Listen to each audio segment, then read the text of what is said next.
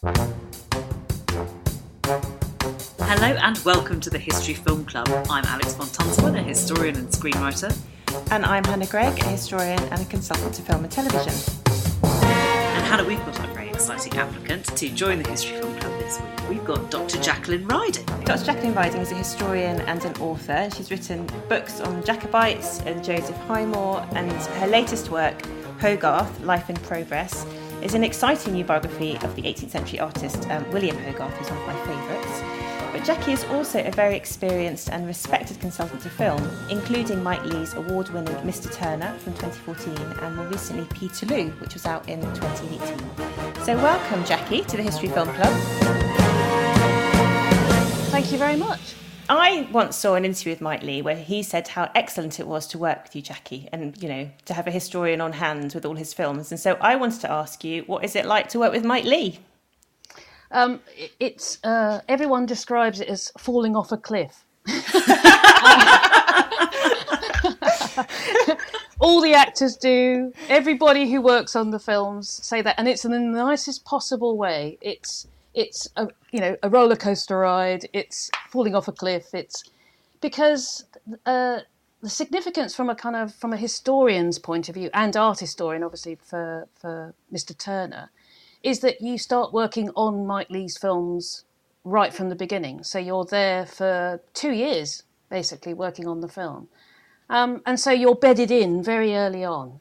And uh, and of course, therefore, you're there for all the discussions about narrative, um, scenes, uh, character, uh, dialogue. You know, you're there right the way through it. So the reason why it's a roller coaster ride is because because of the the nature of how Mike creates his films, which is very organic and um, it's a collaborative affair, etc. But it does involve lots of highs, lows, and uh, and everything in between. It's funny because I mean that's such it must be such a privilege to spend two years doing it because so often I think you know historical consultants are called in right at the end and then they sort of say something like, you know, I mean, I'm thinking of uh, of the wonderful U five seven one. You know, can you prove that the Americans actually sort of found the Enigma machine? And you're like, uh, no. so so to get involved kind of uh, super early like that must be brilliant. I mean, you know, you must really get to kind of help help shape the look and feel of the film. Yes, it's kind of you're kind of crucial to it, and Mike, uh, in various interviews, says that I was his second or is his second brain, and and you are there to feed information, to make observations, to make suggestions, to respond to notes if you're asked for notes during the the the rehearsal that then turns into the honing and then the filming of a scene. You're there on set the whole time, with the actors, with Mike, um, whilst the individual scenes are being created. Um, so you're really there. You're right there at the coalface, um, and and then you're feeding into it. But of course, you know there might be various dramatic or cinematic reasons or narrative reasons why what actually happened, as far as we know, may not be correct for the film. And suppose you know it's the big discussion about um, you know, the difference between history and historical fiction or historical filmmaking, or filmmaking that's embedded in history, the story is embedded in history, is it is, as Mike says, it's not a documentary, it's a movie, and it's a, an artwork, and it's a creative endeavor. So it's that. Uh, so you know, if I said to Mike, I don't think that happened, he'd say, "Great, but uh, this is what we're doing." You know, so and that's and that's you know, you can't say fairer than that and and as a historian, you kind of say, right, that's it. I, I did my job, and um, and then it's up to Mike um, and Tim Spall as Turner or whoever to decide how they want to proceed. But of course, the important thing is that it's all based on knowledge.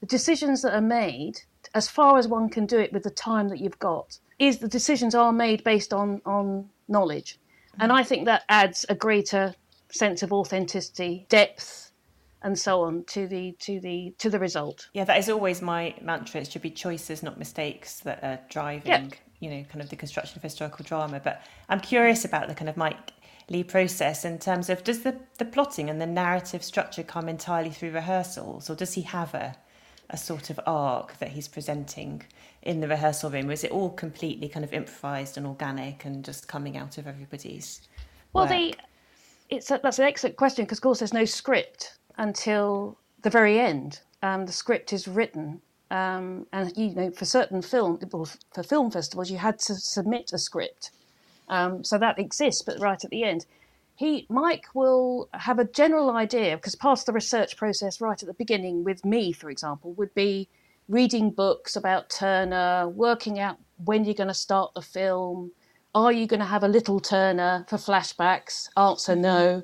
Um, are you, you know, are you going to end with his death, or are you going to focus on a particular thing that happens, important event in Turner's life, or you know, you get those, you work out the general sort of sense of the film, the arc, the big arc of the film, um, in advance, and then you then you start to hone in on which characters support Turner as the hero of the film.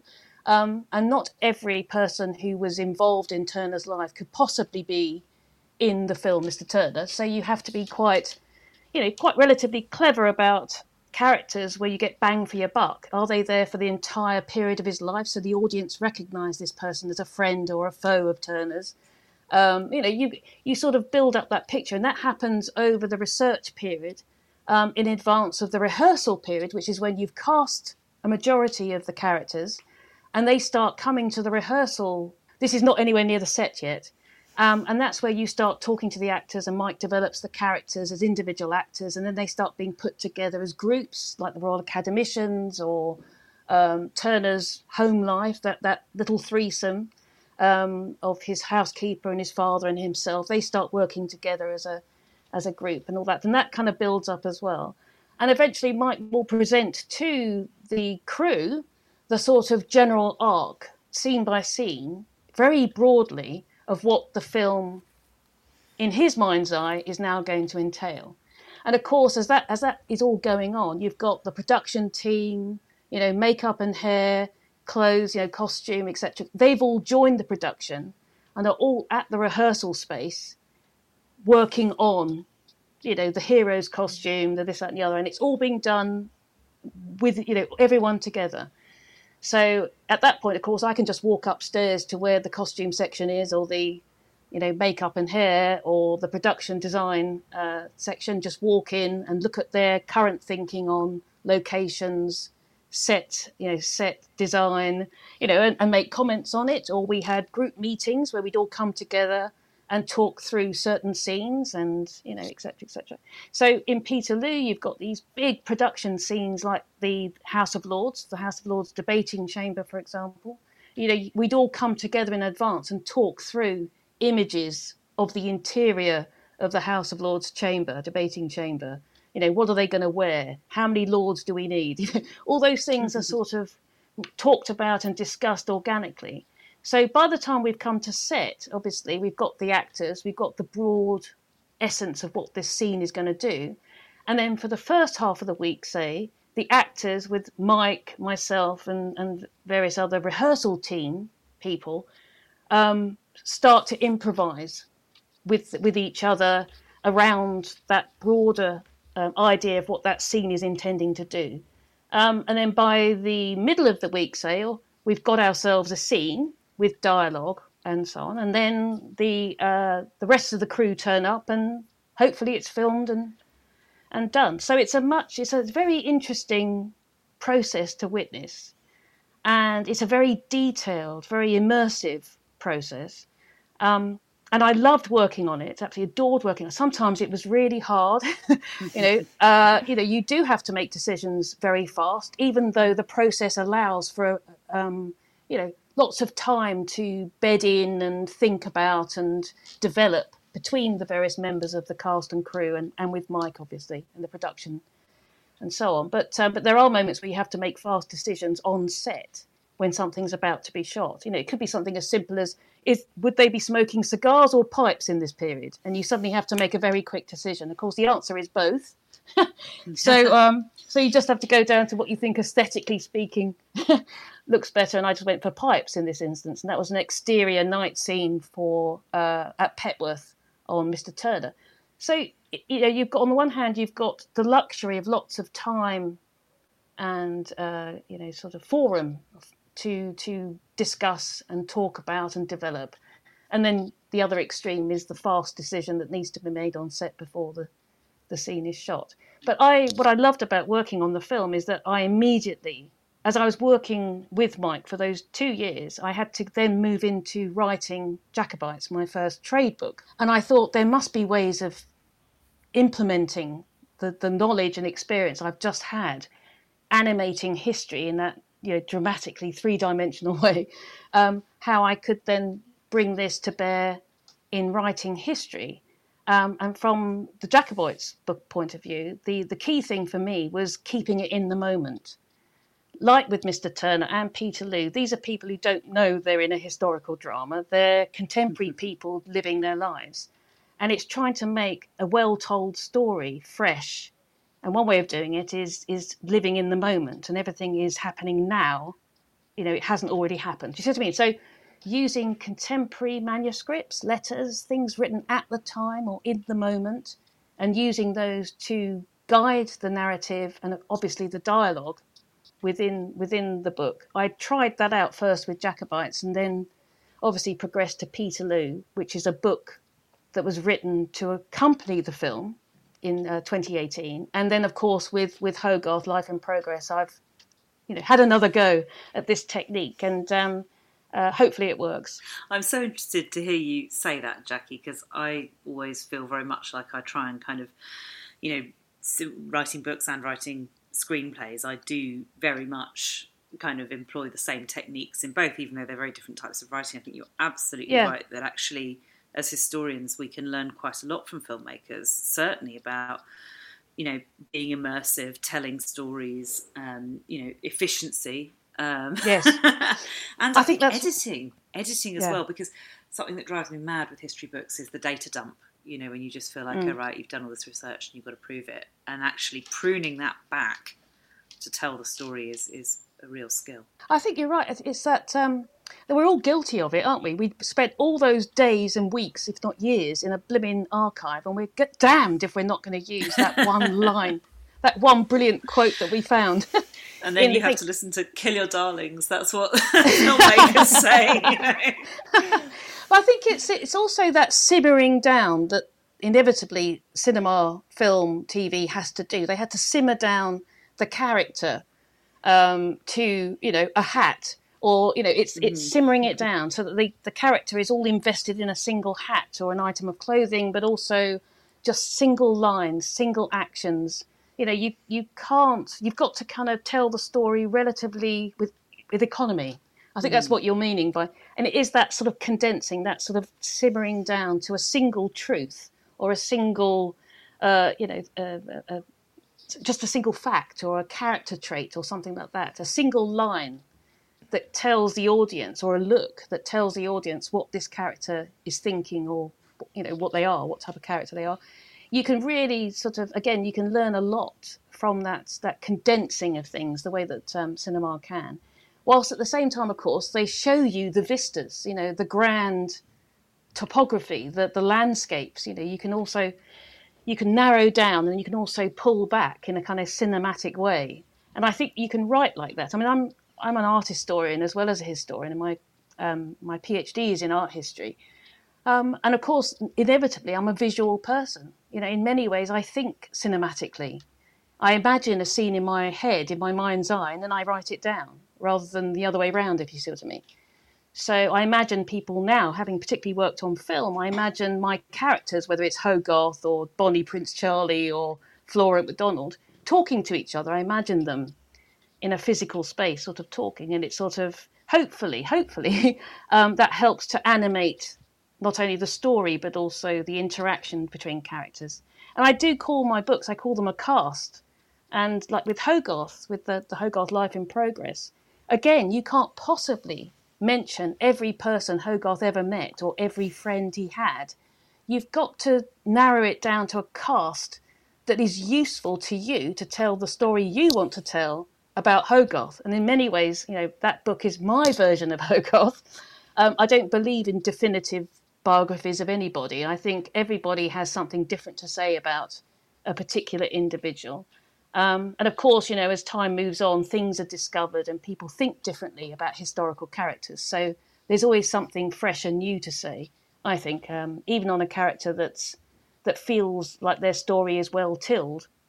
I think there's always something fresh and new to say. But Hogarth is most certainly my version of Hogarth, and um, I'm unapologetic about that. Well, it's really inspiring to hear you talk about how kind of working in film influences your your writing as well, because I think it's very easy for historians to sort of think about well, what can historians do for film and how should film do history better, but actually it does come back the other way, and and you do mm. learn a lot about storytelling from watching filmmakers work and how to prioritize the story and plot it and make your characters work and and um, I'm hoping I'm going to start writing a new book that somehow I'm going to have organically learned all of these skills. Of course, it might not happen at all, and there's going to be a massive data dump in the second half of my book.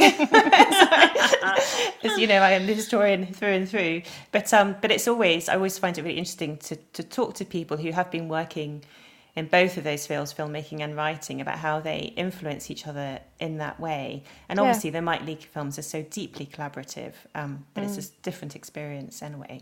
Um, mm. I sort of have an image in my head now of him not having a script, you know, and just taking you to film festivals and saying, I don't have a script, but I have Jack. Jekyll and Riding. And everyone's like, oh, fine. Your film is made, Mike Leigh. Here we go. so, and Jackie's just there at the front of the room. Hi, everybody. so. Yes, now here's how it happened. Yes. Yeah, uh, the, uh, the actually, if you're interested, actually, you know, a little plug here. Not that I'm involved in it, but um, there's a new book just about to come out in October called Mike Leigh on Mike Leigh, edited by Amy Raphael. It's uh, published by Faber, and that's Mike talking about every single one of his films. And if anyone enjoys Mike Leigh films, but also enjoys the process of filmmaking and learning about, you know, how people make films, um, actually this, this, book has just been re-released because it's including Mr. Turner and Peterloo. So um, I actually feature in it. I'm in the index for oh, the first cool. time in my life. I know for the first time in my life. I'm actually in the index of a book. Anyway, but if people are interested, listening and are interested in Mike in particular, then this book is just about to come out, and I think it's a, well worth a read.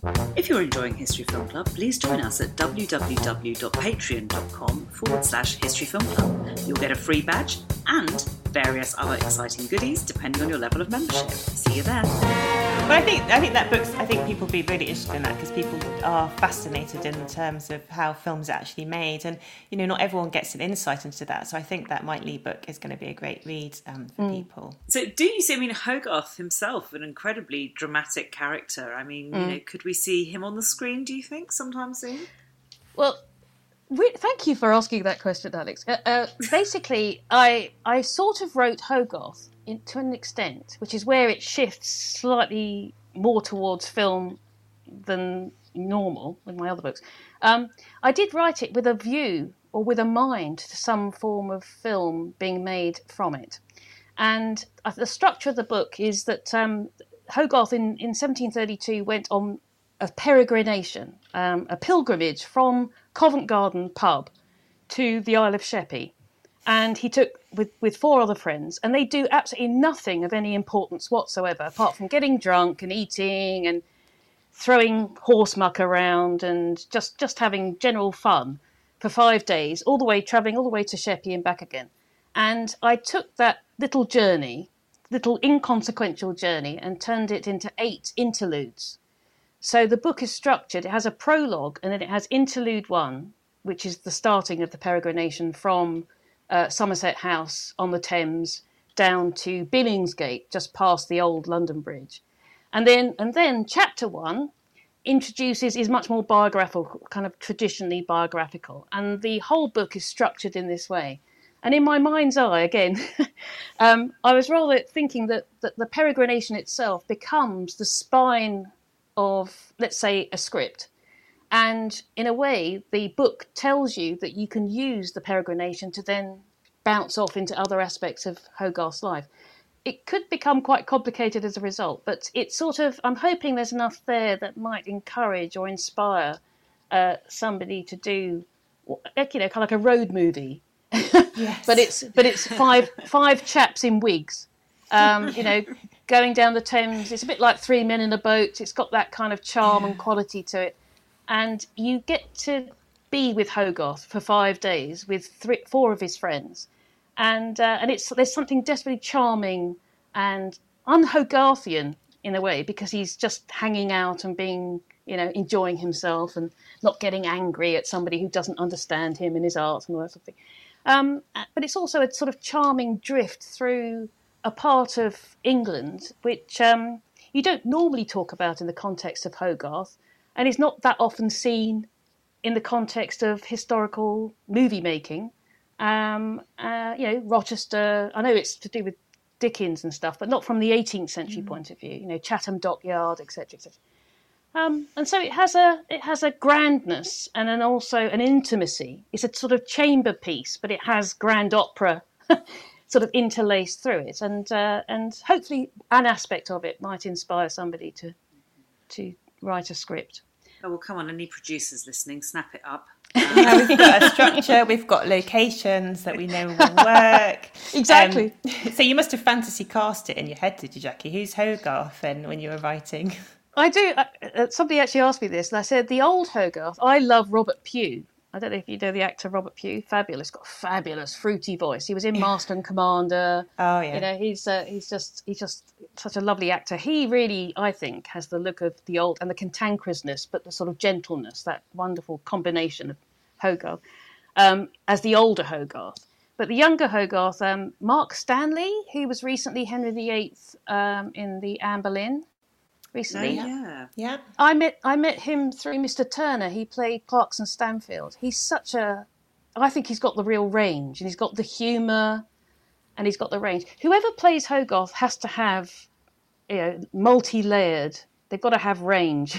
There's no two ways. And um, but it's a it's a character that somebody really could get their teeth into. Um, well, and anyway, let's hope let's hope somebody somebody takes a fancy to it. But um, and for yes. our listeners, um, you might recognise both Robert Pugh and Mark Stanley from Game of Thrones. They were both in correct. So, so fans of that might might know exactly who we're talking about. So, Jackie, we also ask everyone who applies to be a member of the History Film Club to nominate a particular film or television production that they love for our club library. So, what would you like to nominate? How strict are you?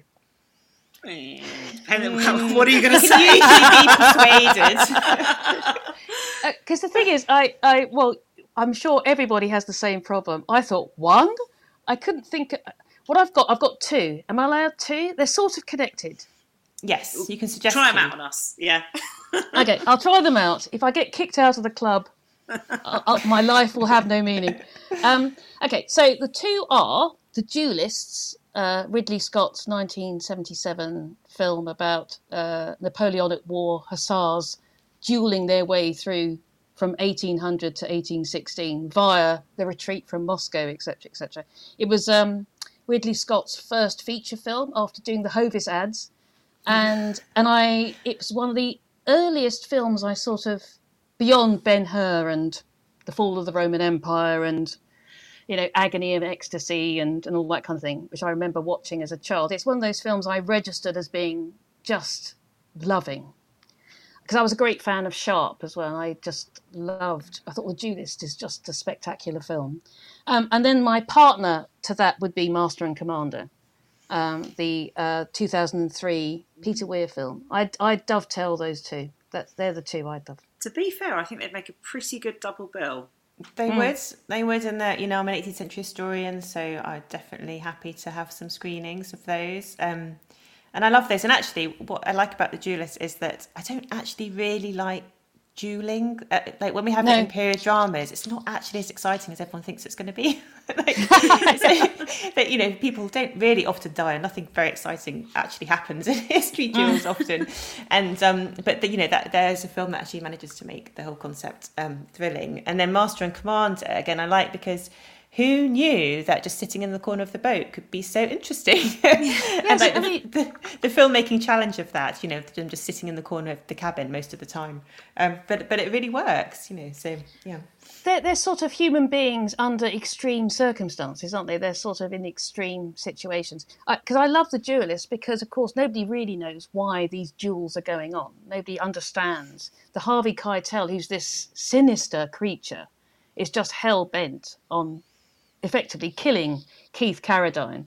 Um, it's hence why the duels just carry on going throughout the, the broader picture of the Napoleonic Wars. I also love the fact that sort of um, it's beautiful film. The costumes are just drop dead. And I love the fact that you actually move from the kind of fashion point of view, both military and civilian. You move from 1800 through to post Waterloo, and you see the uh, the way that the costumes adapt. You know how they change over the course of that 15 years. It's so cleverly done, but it's also about you know obsession. It's about the collapse of an empire. You know, again, it's this big, big ideas, big history, but it's also about these two men and and the way that they're fighting it out, life and death. I find battlefields very particularly poignant because you know that right there, somebody somewhere was fighting for their life, and uh, I find it just it's just they're just naturally sort of spooky but uh, but sort of soulful places, uh, whether it be Culloden or you know Waterloo or whatever the battlefield is. There is something inherently touching mm. about it. And I, but I, and then with um, with Master and Commander, it's it is as you say, it's like a it's a it's a little world, isn't it? And how these people survive, despite the expanse of ocean around them, it's how do these people survive on this tiny boat? Um, and the other thing I like with both of them is the use of music. I think the way that the characters are developed are really clever. And with Master and Commander, you get that fabulous mix of the, the kind of high octane battle scenes with the gentleness when they go to the Galapagos Islands, and then you get that mix of warfare and science, and you know natural history, and and I just think it's such a wonderful film. I know people who hate the Galapagos Island bit of Master and Commander because they think it's boring. It just suddenly becomes very sort of laid back, and you know, and they want the high octane battle scenes all the time. But I think it, even from a cinematic point of view and a kind of narrative point of view, it you need that downtime in order to ratchet back up again the kind of the battle scene. So I think the whole tempo of that film, the way it's it's such a beautifully made film. But I think music is something I noticed people complained about soaring strings and classical music, and I completely agree with that. I, I think that also you need to name uh, and celebrate where people get it right. And I think films like the first Far from the Madding Crowd, the 1967 John Schlesinger, the way they use folk music is just beautiful, beautifully um, used throughout the film, and adds an extra layer about the rural community that that story, um, you know, exists within with, with the narrative. Um, Peterloo, I am going to do a shout out on Peterloo because I think the again the music, um, Gary Yershon, who was the uh, composer for Peterloo and Mr. Turner, but in Peterloo, he uses this wonderful sort of um, folk music, but also hymns, the kind of Wesleyan hymns and so on, are used. And I think that's, I love clever, uh, layered use of music as opposed to just simply storing strings because there's a big emotional moment. Let's have the whole symphony orchestra burst into life. I think if you use music sparingly and cleverly, it definitely brings something you know another layer, wonderful layer to the uh, to the film. Well, I think you've made a compelling case for the duelist and Master and Commander. What do you think, Alex? Can we yeah, put both in we're the library? put both in. but you also, you know, touched on some of the things that irritate people as well. And of course, our other question to all our applicants is is whether you have a particular pet hate, something that we should try and um, exclude from the club if possible. Is there something that you'd like to nominate? I mean, the thing is, I guess when you work in film, you realise there's so much effort goes into the film, whether you like the film or not. You sort of give everybody credit from the get go. That's not what you want, though, is it? Uh, you want something a little. I, I well, you can nominate people complaining about films if you yes. like. no, I think people have, you know, you're able to, as long as you critique in a kind and knowledgeable way, I don't mind. One of my favourite films is Seven Samurai. I have no idea if that's authentically 16th century Japan. I just love the characters, that you know, the the the narrative, the dialogue. And I think that if you're going to have modern dialogue, you just stick to it. You know, like with Marie Antoinette, say, or Ridicule, you know, the other French mm. uh, film about the 18th century French court, cleverly mixes what you're looking at is very, you know, 18th century, but the dialogue and the mannerisms might be more up to date. You know, and I think you just stick to it. It's, I think it's clever, and I think it brings something fresh. I think what gets me is when people do that, they and but they or they try and do something that's authentically 18th century in some way, and then suddenly some word will suddenly fire out, or some very 20th 21st century idea suddenly appears in the middle of it. And that's, I find jarring. I find that jarring. I kind of think you go, you got to decide which side you're going to go, which, which way you're going to go. And then just have the, you know, just stick to it. Just, just do that. Because when you're watching these films, you get used to the world that's been created. And if something suddenly, jarringly sort of pings out, that's, that's when I find it a bit a bit upsetting. yeah, I think um, I think it's it's a big challenge always for screenwriters, yeah. but I think it's really important to have a consistent voice um, and yeah, to mm. pick. I agree. Pick your style. Um, there yeah. are certainly some quite bad examples. One which is known to be extremely bad is uh, John Wayne's film of Genghis Khan, in which he plays Genghis Khan, which is written in the most ludicrously over archaic dialogue. I remember the bit that really made me laugh was when he meets his mother and he says, I greet you, my mother, which is literally like, Hi, mum. You know, yes. Just, this is well, not actually, how people oh, talk. I really want to watch that now. it is, well, you know, there's a drinking game in it for sure, but, you know. yeah, yeah, yeah. I mean, yeah. No, I think you're you're absolutely right. And it's sort of, Uh, I mean, with just going back to the duelist, just before I came, to, and if and if anybody wants to just get a taste of the duelist before they commit themselves to the entire film, there's a clip of the second duel on YouTube. It's only four minutes long, and these this is a beautiful landscape with a, a rustic farm and some beautiful trees. It's fabulously framed shot.